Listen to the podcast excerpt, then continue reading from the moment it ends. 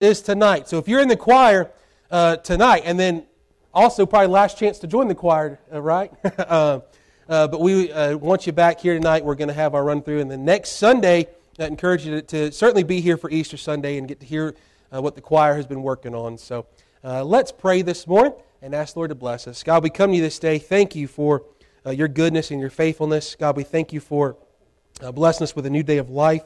I pray, Lord, that you would help us uh, today as we gather, Lord, that we would worship you in spirit and in truth, that we would have right hearts and motives and actions, Lord, that, that we would lay every care and concern down at your feet today, Lord, not to be burdened and not to be distracted, but God, to be united together in worship of you. Lord, you're worthy of, of worship, Lord. You're worthy of honor and glory and praise forever and forever. God, help us to have just a glimpse of heaven even this morning, God. God, I pray that we would sing with our whole hearts God, that we would glorify you. I pray that today, that as your word is preached, that you would fill me with the Spirit, that your word would be proclaimed, and that you would accomplish what you set forth. Lord, that hearts would be opened up to your word. God, that there would be good soil to receive your word. God, that the gospel would be proclaimed. Lord, if there's one today who needs to be saved, God, I pray that you would save them, convict them of sin, draw them uh, to repentance and faith. Lord, if there's one who needs encouragement today, God, or, or, or whatever the need might be, Lord, I pray that you would meet that need as only you can. God, we thank you for the work of revival that we've been having over the past few, few weeks and in this past week, Lord, as we met for revival meetings. I pray that we would continue to see you do a great work uh, as we move forward, Lord. Help us be obedient to you. We love and we thank you for this time. We ask all this in Jesus' name. Amen. Praise the Lord. It's good to be in God's house. Please stand if you're able. And in hymn number 493, Glory to His Name. Bible tells us in Hebrew 9:22 toward the end of the verse without shedding of blood there is no remission. No forgiveness without the pure perfect sinless holy blood of the Lord Jesus shed on the cross of Calvary. Glory to his name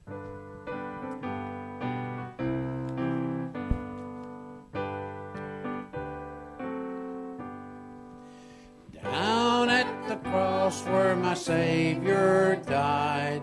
Downward for cleansing from sin I cried. There to my heart was the blood applied. Glory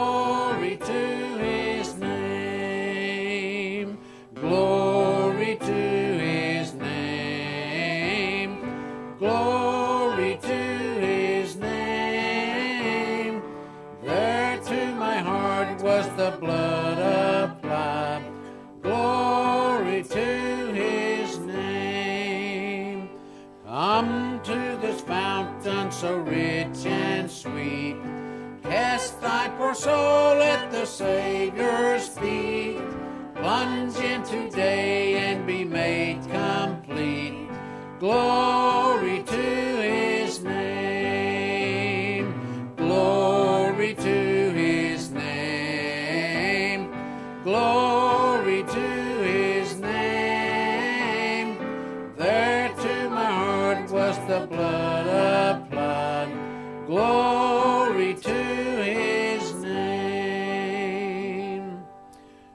song is Nothing But the Blood, hymn number 337.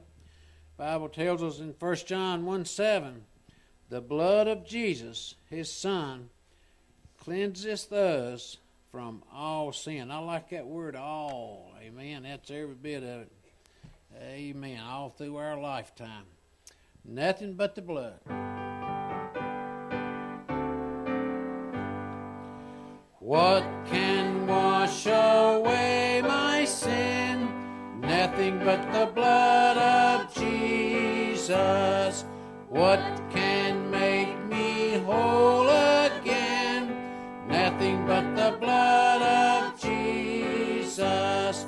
Oh, precious is the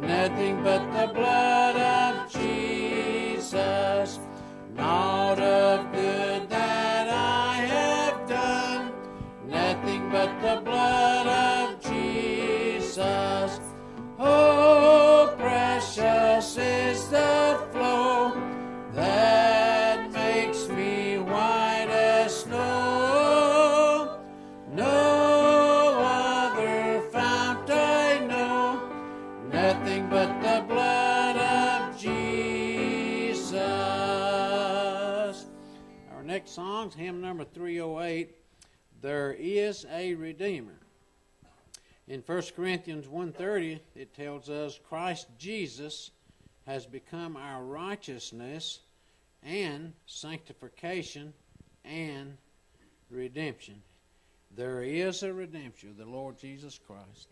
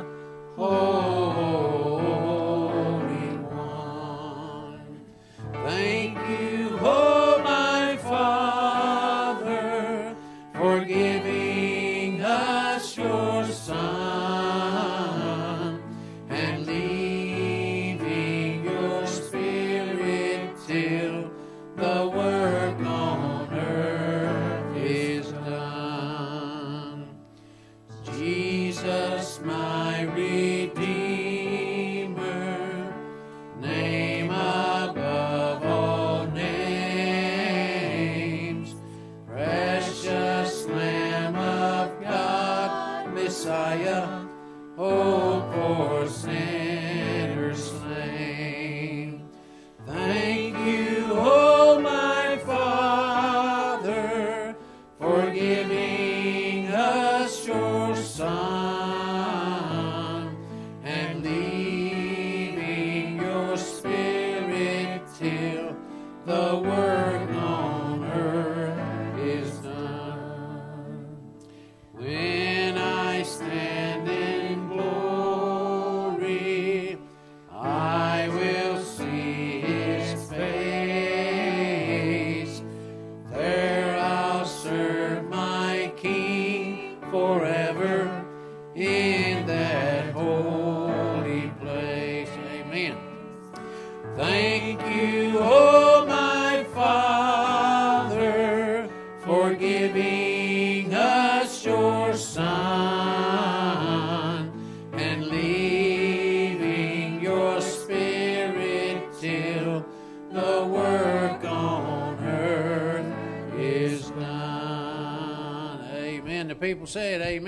be seated.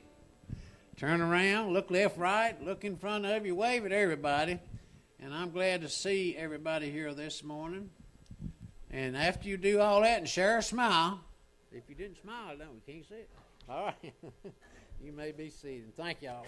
Thank y'all a bunch. Okay, now we have some special music by Mr. Larry Davis. Come on, Mr. Larry.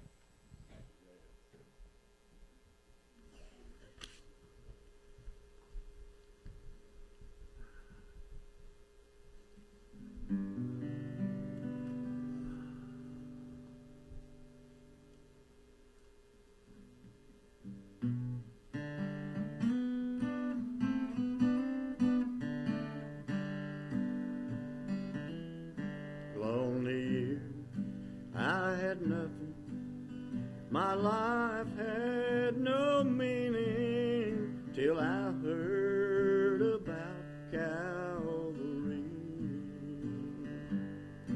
Then I knelt down in prayer, the Lord met me there. Now Jesus is living in me. He's in my feet when I'm walking, in my tongue when I'm talking, in my eyes, and now I can see. He's in the songs that I'm singing. In my heart, a joy is ringing. Jesus is living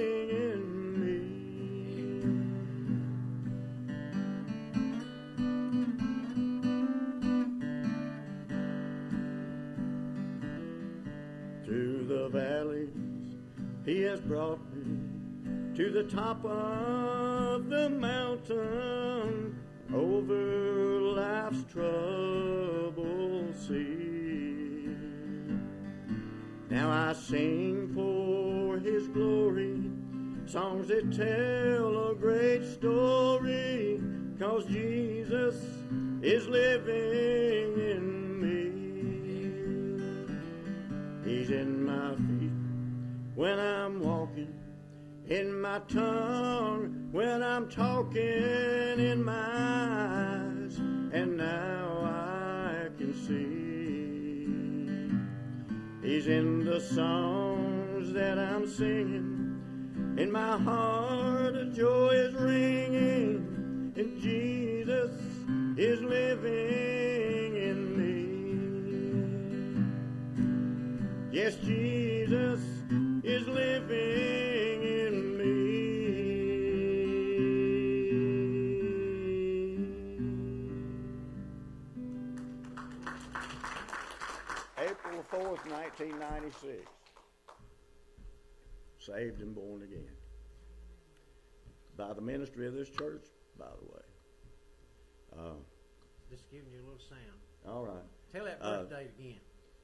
4th, 1996. JL probably remembers that. Uh, Danny Beasley, I know because he was there, you know. Uh, visitation, church visitation, going out and uh, taking the gospel to people that were lost. And I was one of them. Thank God for this uh, church ministry. And uh, that night they came to visit this old center. And God saved me by his grace. Uh, praise the Lord. Amen. Praise Him for His great salvation. Really appreciate that testimony, but wasn't that song good? Let's give Him another hand.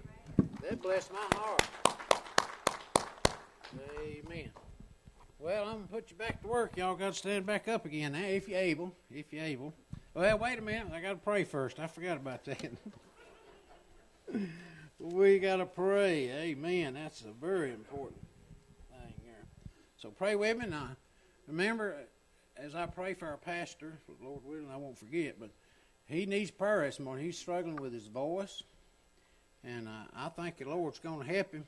Let's uh, let's ask the Lord together in unison, in unity, and ask God to help our, our good pastor. Amen. Pray with me. Dear Father in heaven, we thank you so much for this day, and thank you for your love that our pastor shared with us in uh, Sunday school. And Lord, we can't truly love unless we know you as Lord and Savior. And then we truly find out what love is. And help us, Lord, to love like you love. Help us to live like you want us to. Forgive us our shortcomings and our failures. And help us to be in one mind and one accord and love one another like we should. We lift up our pastor to you this morning. Lord, he's having allergies and sinus and everything going on there. It's a season and been there and done that, and we ask Lord you'd help him and touch his voice and his uh, uh, nasal passages and everything about him, Lord. We just pray, Lord, you'd touch him and provide, uh, Lord, strength and stamina and boldness and, uh, Lord, liberty. And ask, Lord, you'd just help him to make it through the message here and uh, with power from on high. And we just ask, Lord, you'd anoint him and touch him. And we'll give you the praise, honor, and glory for all that's accomplished here today. Continue to bless and help in the singing part of the service. And uh, just want to tell you we love you because you first loved us. In Jesus' name we pray. Amen.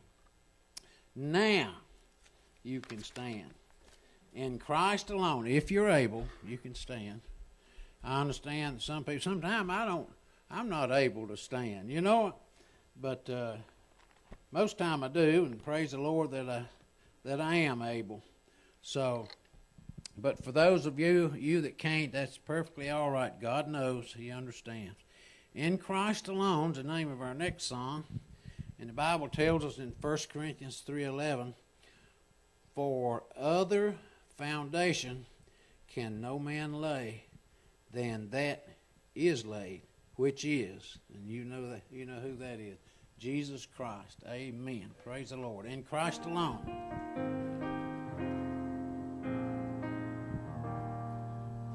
In Christ alone, my hope is found. He is my light, my strength,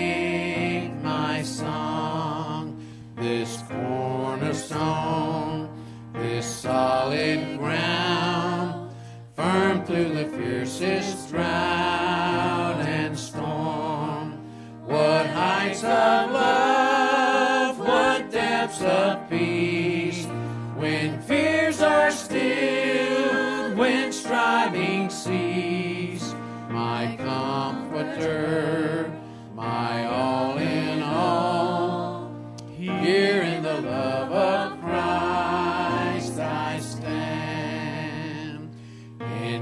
Christ alone, who took on flesh, fullness of God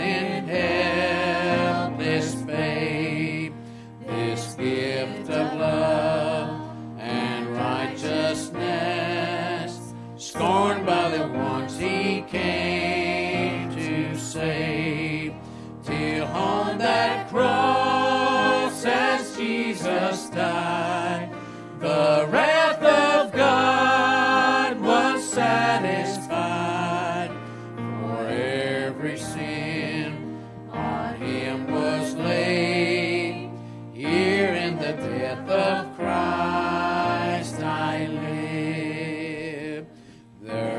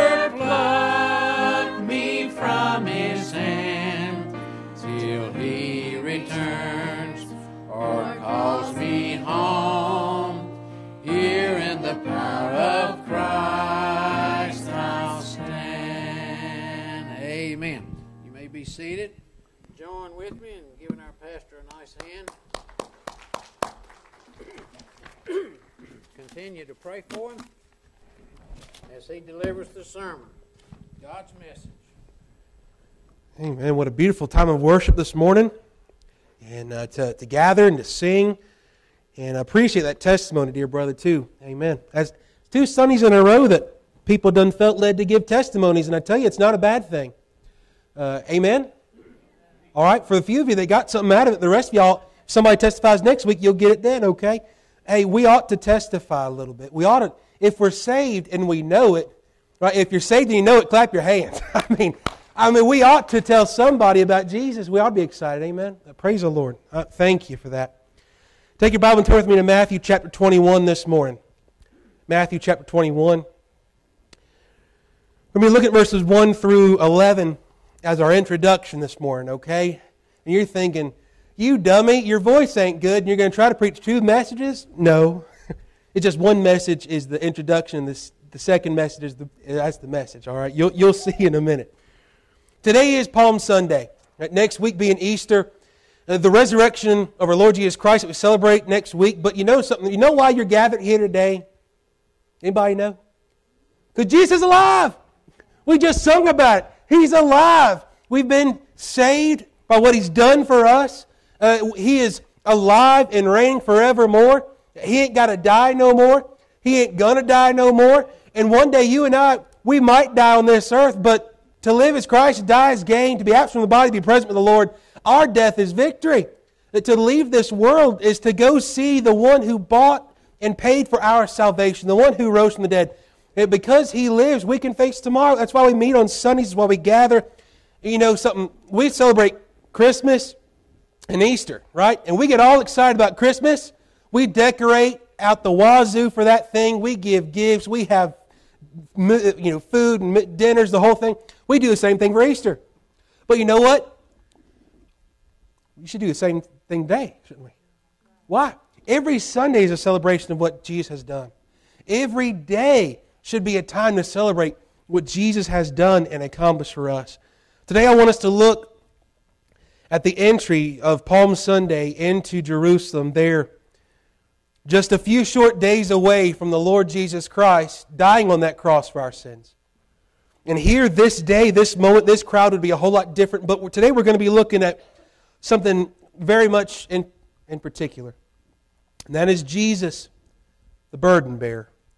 Let's read here Matthew chapter 21, verse number 1. It says, when they drew nigh unto Jerusalem and were come to Bethphage on the Mount of Olives, they sent Jesus two disciples, saying unto them, Go into the village over against you, and straightway ye shall uh, find an, an ass tied and a colt with her. Loose them, and bring them unto me. And if any man say aught unto you, ye shall say, The Lord hath need of them. And straightway he will send them.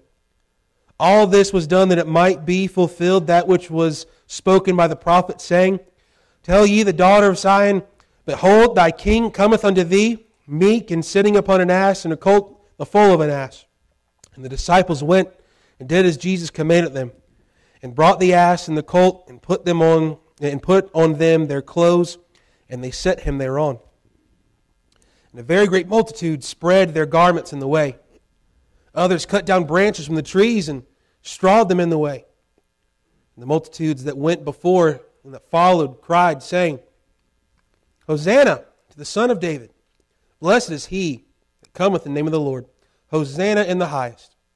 And when he was come into Jerusalem, all the city was moved, saying, Who is this? The multitude said, This is Jesus, the prophet of Nazareth of Galilee. Let us pray. God, we come to you this morning. Thank you for the worship lifted, for the testimony, for the fellowship that we've had. God, I pray, Lord, that you would now help us to continue to worship you in the fellowship through your word, through the preaching of it. God, give me strength, my voice my heart, my mind, Lord, and just clear me of any distraction. God, fill me and allow me to preach your word boldly and accurately. God, that we would receive today what we need, Lord. God, if there's someone who needs to be saved today, God, please save them. If there's someone who needs conviction, convict them. If there's someone who needs restoration, restore them. If there's someone who needs encouragement, encourage them today, Lord. God, whatever the need might be, you know every heart. Just meet the need of this place today, God, and fill us with your presence. We ask all this in Jesus' name. Amen. I want us to look here at this chapter, uh, with this little passage for just a few moments this morning. Here, as he comes in, there's fulfilling of prophecy that's taking place that we're going to see in just a moment. But notice it says, The Lord had need of them, and straightway he will send them. Talking about this adult donkey and the colt, the, the young, the foal of an ass, is the idea of there's a baby donkey, right? There's a little baby boy donkey. And this is what Jesus is going to ride in. And we see the phrase that the Lord hath need of them. Some might look at that and think, well, this is a long journey that he's on. It's not. It's about a two mile journey he's going on. Walking two miles for them won't, won't nothing, right? Walking two miles for us nowadays, right? We're, we're not so keen on that, are we, right? Unless we're doing it on purpose or somebody's chasing us, we're, we're going to hop in a car, ain't we? Right? Now, I, granted, I live about half a mile from here, but you know something? There's a white Chevy pickup out there that brought me here for a reason. Uh, right? Now, he's not in need because physically he, he's incapable of doing this walk or this trek. He's in need because this is fulfilling a prophecy of Zechariah. Zechariah 9 9, which here tells us that the king has come, and he, he cites it and quotes it here in verse number 5 Behold, thy king cometh unto thee meek, and sitting upon an ass, the colt, the foal of an ass. The king has come. And what the people are going to do that day is feel as if they're bringing in the kingdom. Feel as if they're bringing in the king, but the king has come, but in just a few short days, there's going to be another crowd that's going to cry out. They're not going to want that king. As a matter of fact, they're going to even be appalled that he would be crucified as the king of the Jews. They would even be appalled, so appalled that he's not our king. The issue here of this day is that Jesus had come into his own, and his own received him not. He came as a king, but they didn't want him to rule. He did not come to overthrow the Roman government. He did not come to set up shop quite yet. He came to be the Lamb of God, to take away the sins of the world. But I want you to know this also foreshadows another great day. Christ is coming again. He's come once. He came, He died, He was buried, and He rose again. But He didn't stay dead, He won't stay gone. He's coming back again. The King is coming. Do you know Him? Are you prepared for such a day? For those of us who know Christ, if the King were to come today, it would be a glorious day, wouldn't it? It should be. It should, day, uh, it should be a day full of shouting, a day full of rejoicing, because our King has come to rule. And once you know, though, while Christ has not come back on this earth quite yet, he still yet rules and reigns right now. He still also intercedes on the behalf of every, every saved soul that has ever come to him. But what I want to look at today in this passage, especially, and then we're going to move on, is a burden bearer. Here, there's so much attention, and in, the typical Palm Sunday message is preached on the last few verses of this little passage that we read. The multitude that went before, and they, they're cutting down branches from the trees and they're strawing out the way. They're, they're making this grand entrance for him. And they're crying out, great multitudes. Y'all know how much a multitude is? A multitude. Uh, we, I don't know how much is in there. It's a great number of people.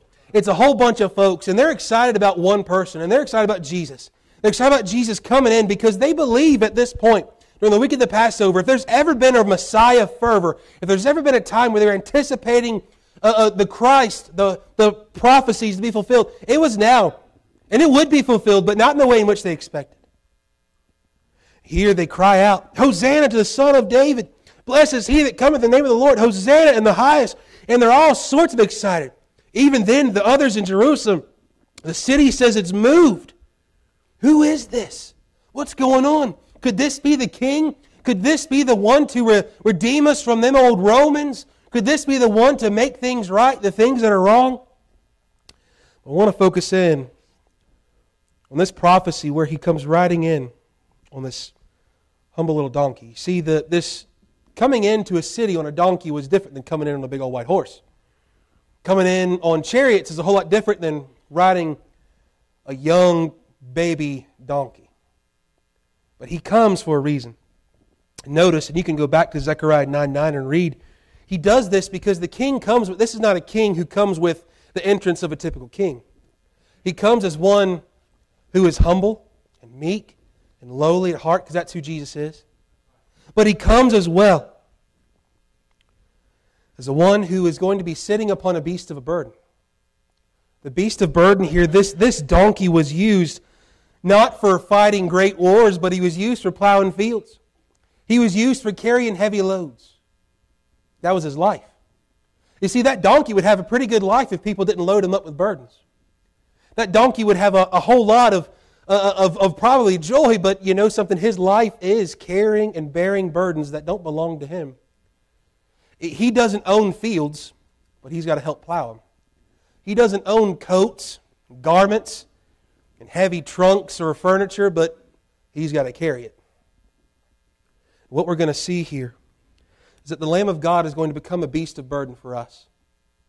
At Jesus here, this donkey becomes this beast of burden as he is simply just holding the clothes, uh, the outer garments, if you will, is the idea, their coats that they lay upon them, and then they lay upon the, the young colt, the foal of the of the, the ass, as he calls here, and, and Jesus is set then thereon, and is, they're riding through, surrounded by the disciples, and there's others in the way who are laying down these palm branches and crying out. I mean, what a scene this would be.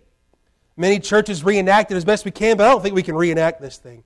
Now, this is quite something, but it's not going to turn out the way that they expect, nor the way that they hope. Because in a few short days, there's going to be a different crowd. In a few short days, Jesus is not going to be sitting upon a throne, but instead he's going to be laying on a cross, lifted up, bleeding, and bearing the weight of our sin. This donkey has one load. They're carrying clothes, the coats. He's carrying the Lamb of God. I don't know if this donkey has a clue what he's doing. I don't know that this donkey knows that he's a part of fulfilling a great prophecy. I don't know that these people even understand that they're watching prophecy being fulfilled.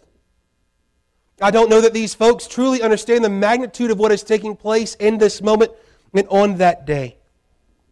I don't know that they understand that this little load that this donkey's carrying of just a man and some coats that in a few short days that man is going to be carrying a much greater load. Turn with me now to 1 Peter chapter 2. 1 Peter chapter 2. This is our message today. Jesus, our burden bearer. 1 Peter chapter number 2. Verse number 21. What Peter's doing here in this passage is he's talking about the suffering servant, but he's telling his believer, the believers that he's writing to, how to suffer. I want you to know we are called to live in victory, but we're also called to have victory as we suffer. Our life is full of ups and downs, but you know something? Jesus did not ever tell us that He's going to promise us health, wealth, and prosperity. I don't care what the folks on TV tell you. It might sell books and it might get ratings, but it's not the Bible. Jesus actually told His disciples and told His followers if you're going to follow me, you're going to have to deny yourself, Pick up your cross daily and follow me. And by the way, the cross at that time was not a pretty cross from Hobby Lobby. It wasn't a cross that you wore around your neck that looked nice and decorative. It meant you're going to carry the mechanism of death. You're going to carry the weight of a wooden, rugged crossbeam. You're going to carry the instrument of a death for a criminal, for one who is despised, one who is hated, one who is ridiculed, openly and publicly mocked and killed. You're going to carry the weight of what is identified as the most painful process of public execution known to man. It's not quite thought of it that way anymore. But you know something? The early church knew what it meant to suffer. The Christians around the world today, and I'm not talking about here, but the ones who are suffering, they know how to suffer and they suffer well. We don't know what suffering is quite yet. Sure, we have tribulations, we have sufferings in our life, but we don't know what it quite means to suffer for Jesus. But here, Peter is encouraging them in how to do so. Because Jesus is the greatest example of what it means to suffer. He is called the suffering servant in Isaiah, and we'll see that in just a few moments. But I want us to look here. Verse number 21 through 25 says, For even hereunto were ye called, because Christ also suffered for us, leaving us an example that Ye should follow his steps, who did no sin, neither was guile found in his mouth, who, when he was reviled, reviled not again. When he suffered, he threatened not, but committed himself to him that judgeth righteously, who his own self bare our sins in his own body on the tree, that we, being dead to sin, should live unto righteousness, by whose stripes ye were healed. For ye were as sheep going astray but are now returned unto the shepherd and bishop of your souls. Over in Matthew, we saw that beast of burden, and what we find here is the bishop of our souls. We find one who bears our burden for us, and it's much more than a donkey carrying some coats and a man. Jesus carries something far greater. Look at this. Verse 21 it says, Christ also suffered for us from the very beginning of Jesus' life, there was suffering. The very moment he entered into the world, there were those who sought to kill him. He came not into a rich family. He was not born in a palace. He was born in a place where they were not looking for a king to be born. Right? We're talking about a place where there's animals. We're talking about stables. We're talking about out in the wilderness. We're talking about a place and a man who would later in his ministry say the Son of Man has no place to lay his head. The foxes have holes. Birds got nests. I got no place to lay my head. Here, he knew that this earthly life of which he lived for us was temporary, and it was to accomplish something of a greater purpose than what you and I often can fathom. The purpose that he came to suffer, by the way, was not because he had done any wrong, not because he had done anything evil or wicked. Those who suffer often suffer because of our own wrongdoing. I know when I suffer, most of the time when I suffer, it's because of my own sinfulness, my own selfishness. We bring suffering upon ourselves sometimes, and there's other suffering that just happens. There's other suffering that we cannot prevent. There's suffering that comes into our world, and we go, why in the world is this even happening?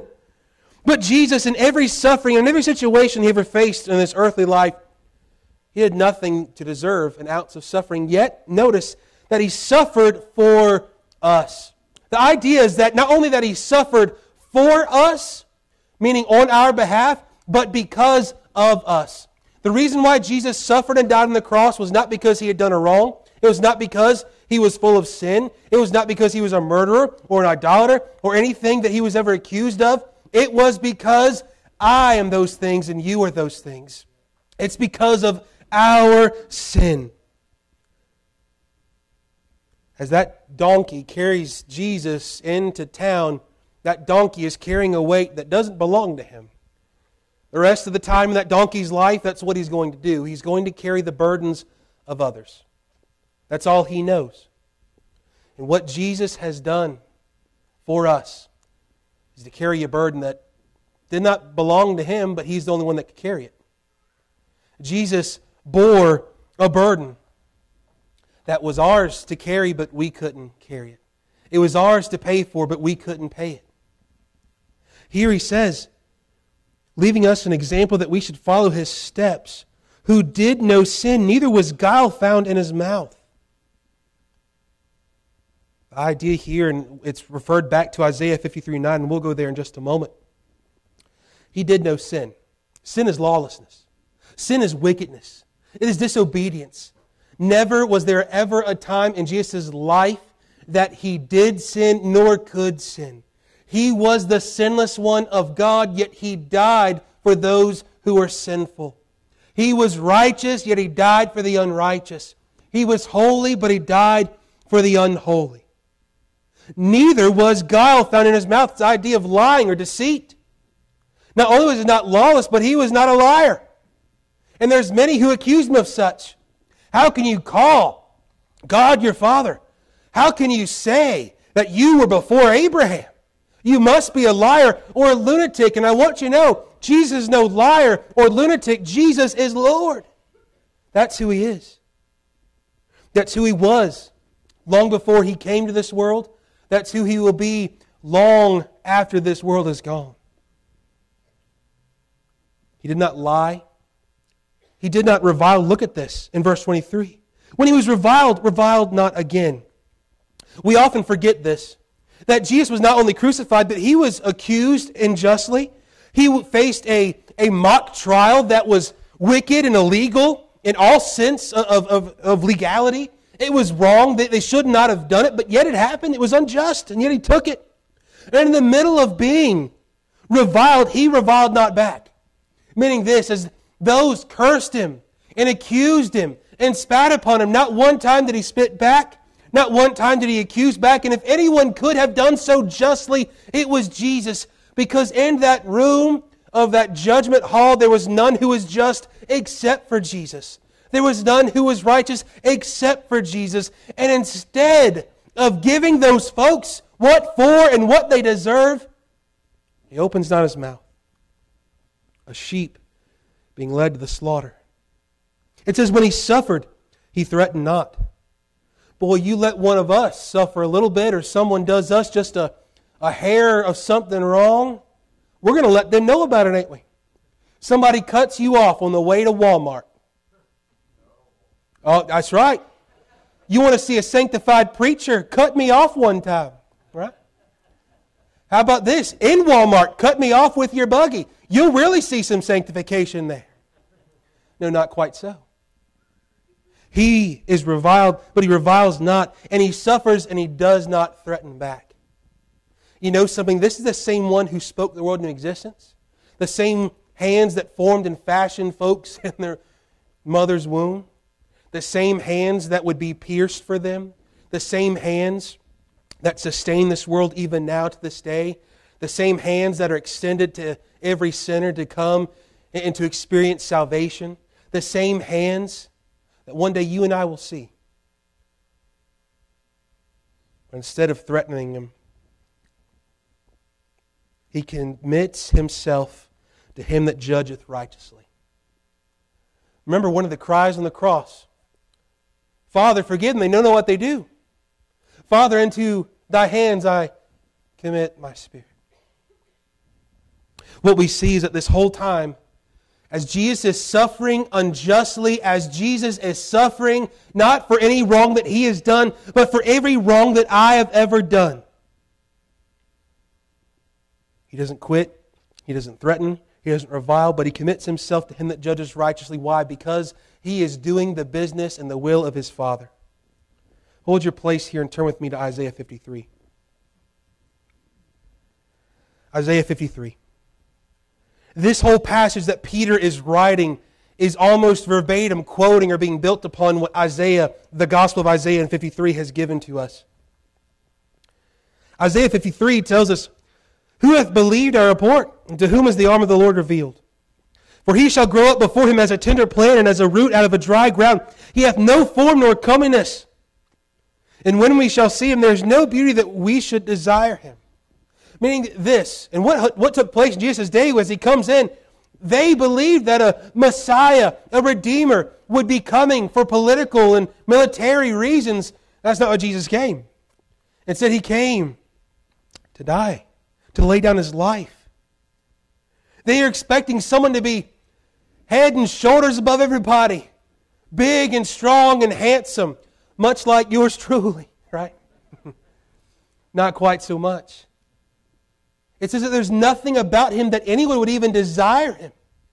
That anyone would want him. There's nothing about him on the outside that made them go, oh, yeah, look at him. That's the guy. That's the Redeemer there. Just look at him. It's not there. In verse 3, it says, He is despised. Y'all know what it means to despise something? It means to loathe and detest, despise. I mean, you hate it. You can't stand it. You don't even want to be near him. Some of us got folks that we despise. We know how that feels. We know what that's like. And that's what the Lord felt. The Bible tells us that he came into his own, his own received him not. They didn't want him. He dis- was despised and rejected of men. And here on Palm Sunday, we're talking about aren't they accepting him? A few would. But there would be a larger crowd and a larger crowd, and even a larger crowd today that does not want Jesus, does not know Jesus, and wants to crush anyone and everything that looks like Jesus. People don't have a problem celebrating false and pagan religions. They have no problem promoting Muhammad, who is a, a pedophile and a pervert. But don't want to mention Jesus because that's offensive. Jesus is offensive to those who don't know him because when we see Jesus and even just at his name, we realize that there is something different we realize in His name there is power, there is holiness, there is righteousness, there is judgment, but yet there is also, for those of us who know Christ, we know that there is love and mercy and grace and peace. We know that there is much more than just a judge, but as He judges, He is a just judge. The world despises and rejects Christ. They did then, they do now, and they'll continue to do so. Today, I want you to know there's never been a better time than to trust Christ than now. How often we see folks in our family and our friends, we see this culture despise and reject him. And this is what Jesus went through. You want to talk about suffering? There's nobody that wanted him. A man of sorrows and acquainted with grief. Acquainted is the idea of like a friend. He knows it. If anybody knows what it means to sorrow and to be sorrow filled, and anybody knows what it means to be grieving, it's Jesus. The whole time he's walking around his brethren. Uh, the whole time he's healing people. who are of Israel, who he had called and he had known and they had chosen. But they despise and reject him. All the while carrying the weight, knowing that he's not going to come and triumph militarily or kick the Romans out or, or be loved by all the people, but rather be despised by the people, and then laid down his life for these same folks and to bear the wrath of the weight of his Father upon him. That it, so that those who have sinned against him, those who have rebelled against him, would not have to taste or drink of that cup, but that Christ would drink it for us. He says, And we hid, as it were, our faces from him. He was despised, and we esteemed him not. Surely he hath borne our griefs and carried our sorrows, yet we did esteem him stricken, smitten of God, and afflicted. As that beast of burden carries the coats and carries Jesus there on that Palm Sunday, Jesus upon the cross carries not only our sins, but our griefs and our sorrows and our burdens.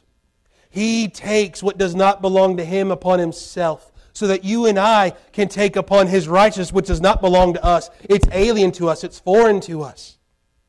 As sin is so foreign to Jesus and all of his holiness and beauty, so his righteousness is so foreign to us as sinful man. But the great exchange at the cross is that he takes on our sin. He bears what we cannot carry. He pays for what we cannot purchase so that you and I then can be clothed in his righteousness of which we could never attain, which we could never earn, which we could never buy or, or get in any way. He says, Yet we did esteem him stricken of God, stricken, smitten of God, and afflicted. But he was wounded for our transgressions. He was bruised for our iniquities. The chastisement of our peace was upon him. With his stripes we are healed. All we like sheep have gone astray. We have turned every one to his own way and the Lord hath laid on him the iniquity of us all. Pay attention to that. We'll see it over in Peter in a moment. He was oppressed and he was afflicted, yet he opened not his mouth. He is brought as a lamb to the slaughter, and as a sheep before his, her shears is dumb. So he opened not his mouth. He was taken from prison and from judgment. And who shall declare his generation? For he was cut off of the land of the living. For the transgression of my people was he stricken. He made his grave with the wicked and with the rich in his death because he had done no violence, neither was any deceit in his mouth. Yet it pleased the Lord to bruise him. He hath put him to grief. When thou shalt make his soul an offering for sin, he shall see his seed, he shall prolong his days, and the pleasure of the Lord shall prosper in his hand. He shall see of the travail of his soul and shall be satisfied. By his knowledge shall my righteous servant justify many for he shall bear their iniquities. Therefore will I divide him a portion with the great, and he shall divide the spoil with the strong, because he hath poured out his soul into death. And he was numbered with the transgressors. And he bare the sin of many, and made intercession for the transgressors. If we notice in Isaiah 53 such a deep, powerful passage of Scripture that lays out in the Old Testament exactly who Jesus is who Jesus was, what Jesus would do, what would be accomplished, who it would be accomplished for. It preaches the gospel. And by the way, the gospel's all throughout this. Everything points to Christ and what he has accomplished for sinners, to redeem us to God, to make peace through the blood of his cross. Back over in 1 Peter chapter 2 we're going to see this word that appeared several times in Isaiah 53, and I hope you noticed it. Who in his own self bare our sins in his own body on the tree. That word bear was there several times in Isaiah 53. That he bore, he bore, he bore. He would bear, he would bear. Who his own self bear our sins. What it means to bear our sins. To bear something much like that beast of burden would carry another's burdens all of its days, would carry the coats and would carry Jesus into Jerusalem. Jesus Christ bore our sins. Sins did not belong to him, wasn't his burden, yet he carried it anyways. But what this means is literally to be placed upon. It means to take a load and to put it onto something, right? Same way with my white Chevy pickup out there. If I want it to go to the dump, you know what I can do? I can put it on the back of my truck. I can load it up. And it can bear some weight. Only but so much, but it can bear some weight. And then I can take it to the dump and I can drop it off and I can bring it back and I can have it bear some more stuff. It means to take a load that one cannot bear and to place upon another. What has happened is that we find perhaps the most simple of things, but the greatest thing that you and I can ever know, and it is this that in his own self bear our sins in his own body.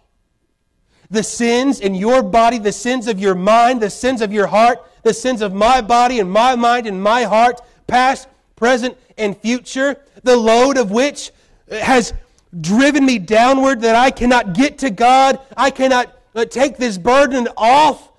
Uh, much, much like in the Pilgrim's Progress, this is someone who has a burden that he can't get off. There's nothing that we can do. We can't take off of our sinfulness. We can't be religious enough, good enough. We can't give enough. We can't be baptized enough. There's nothing we can do to get this burden lifted. But Jesus does it for us. Jesus takes the sin that belongs to me into you. And he says, I got it. And he places it upon himself. Our burden of sin became his burden of sin there at that cross.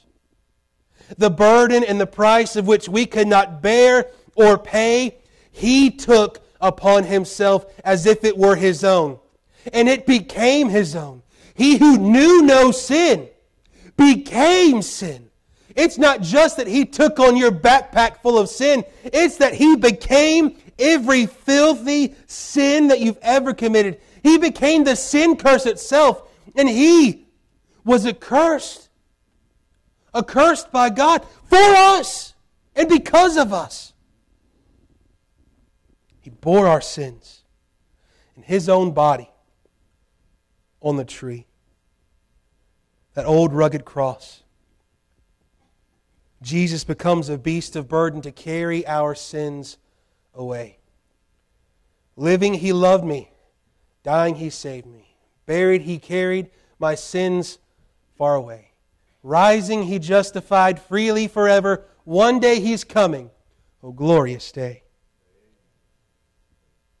He does this takes on this load. That we, being dead to sins, should live. And not just be alive, but live unto righteousness. And this righteousness is not our own. Whereas He bears our sins, and our load that we can't bear, uh, carry becomes His and is placed upon Him. We now have something placed upon us. And His burden and yoke is easy and light. It is His righteousness, an alien righteousness, one that we could not earn, one that we could not muster up, one that we cannot even fathom, is placed upon us. And then now, those of us who are in Christ, when God looks at you, He no longer sees you. He sees the righteousness of His Son. He no longer sees a single sin that you've ever committed. Not one. Not one. Not one sin. There is therefore now no condemnation. Can anyone or anything separate us from the love of God? There is nothing and no one. There on that cross, I want you to know what the Lord saw. The Lord, as He looks at His holy Son, sees sin itself. And He becomes a curse for us. He takes our place. And the wrath of Almighty God is now poured out upon Him so that it would not be poured out upon you and I. But I want you to know if you have never bowed your knee to Christ, if you have never repented and trusted Jesus alone, the wrath of God still yet abides upon you. And you must repent. You must repent lest you perish. I want you to know God is not some mean God who wants to see that happen to you. Rather, instead, He punished His own Son so that you would be declared righteous by simply trusting in that work. He punished his own son for sins that you committed. He bruised his son and allowed his son to become sin, your sin, so that you could live, so that you might not die, so that you would have eternal life. This is a gift of the grace of God. We should live in righteousness. He says, By whose stripes you were healed. Notice in this passage how much of Isaiah 53 we've heard about the whole thing. His stripes were healed. Now, this is not dealing necessarily with some sort of physical healing. This is dealing with we're spiritually made whole and well. That which was dead is now brought forth and called to life. Jesus said, I am the resurrection and the life. He that believeth in me, though he were dead, yet shall he live. By his stripes we are healed. Once and for all, past, present, future. And one day, we'll experience that day where there will be no more need of a physical healing ever again. No more need of a cough drop. No more need of a tissue. No more need of goodbyes and funeral homes. No more need of hospitals, doctors' offices, and nursing homes. For the one who bought our price and bore our sin upon his own body, in his own body, upon that tree, we'll get to see him and know him face to face. He says in verse 25, For ye were as sheep going astray. The way that this is written is it's literally sheep that are not just got lost one time, but they're going, they're going, going, gone. They're in the process of wandering. And what does Jesus tell us about himself here? He says, But now you're returned unto the shepherd and bishop of your souls. I want to focus on shepherd and bishop, and we'll be done. We were going astray. But the shepherd leaves the 99, comes and gets a sheep. Jesus, the good shepherd. Jesus, the true shepherd. Jesus, my shepherd, tells us in John chapter 10 that he knows his sheep, and his sheep know him because they hear his voice. And they hear it, they listen, and they follow him.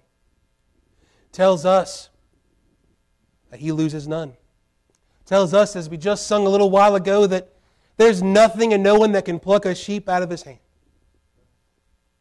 And as that good shepherd, he's the one that does the seeking. It's the sheep that's gone wandering, and he does the finding. And with that shepherd's staff that he uses to fend off the enemy, he also uses to bring his sheep back into the fold. And that good shepherd brings us in. And, and here, bishop, it's used in other parts, and, and the word is where we get overseer from. Later on, it's used in dealing with uh, those who are called to, to the pastoral ministry, but here specifically, the bishop of our souls. It doesn't just mean to oversee and to lord over, as it might sound. You know what it means? Means to care for, to be concerned with. What does that tell me? Jesus cares for my soul. He's the one that is the shepherd and bishop who is ever taking watchful care over his sheep. He is not just over his sheep or lording over his sheep. He is Lord. But you know something? He cares for his sheep. He is the bishop in that it, it is to protect and to preserve. So, as the shepherd also draws a sheep in, the bishop or the shepherd also drives the enemy out.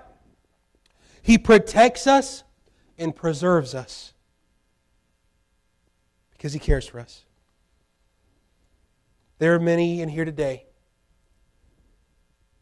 who have probably been saved for a long time, but maybe you've forgotten that Jesus is the real burden bearer. And you've been bearing a burden that you can't carry any longer. You might have already had your sin carried away, and thank God for that. You've been saved. Hallelujah for that. But maybe today you've forgotten that Jesus is much more than just our Redeemer. He's the shepherd and bishop of your soul. And just as Jesus rode in on that beast of burden, he became the beast of burden for us to die and to bear the weight of our sin, but as well as he is called in Isaiah 53 a man of sorrows and acquainted with grief. He cares about your griefs. Jesus cares about your sorrows. Jesus cares about every tear you've ever shed. Jesus cares about your heart, and He desires to preserve you, to protect you, and He will not lose you if you are His sheep. But He does desire this that you'd stop trying to carry things that you don't belong carrying. You'd stop trying to carry things that you can't carry. That you'd stop trying to do a work that only Jesus is able to truly do. Jesus does not put a burden upon us, but rather lifts the burden. I want you to know it should be a joy to follow Jesus. And it's a joy not because of who I am and what I've done, or who you are and what you've done, and it's certainly not because of life circumstances, but it's because we have found a shepherd and bishop of our souls. He has borne our sins, but he as well has borne our sorrows. Today, if you don't know the Lord Jesus Christ, my prayer is that you would have the greatest burden and the biggest burden that you've got in your life right now, and that is your sin. That you would have it lifted at Calvary. That you would have it lifted by simply trusting in the finished work of Jesus. That He bore your sins in His own body upon that tree, that He has risen again. Hallelujah. That's, that's the gospel. That's the good news. That you can't carry it, but Jesus already has. Just trust in Him. But secondly, to those of you who know the Lord, maybe this morning you've got a burden on your heart. You've got something that you can't carry no more. Would you give that and lay it down to the shepherd, bishop of your soul? Because he cares for you. Let's all stand this morning. As this piano plays here in just a moment, y'all come. This altar's open. If you have a need, come. Give it to Christ. Let Him carry your burden. Let Him be the one to take your place. That's who He is. It's what He does. It's what He's done at Calvary, and it's what He still does for His saints today. If you need to be saved, come. I'll take the Bible and show you Christ. You can simply crawl out to Him, and He'll save you. But to those of you who know Christ, today, if your heart is heavy, come and have it lifted by Jesus.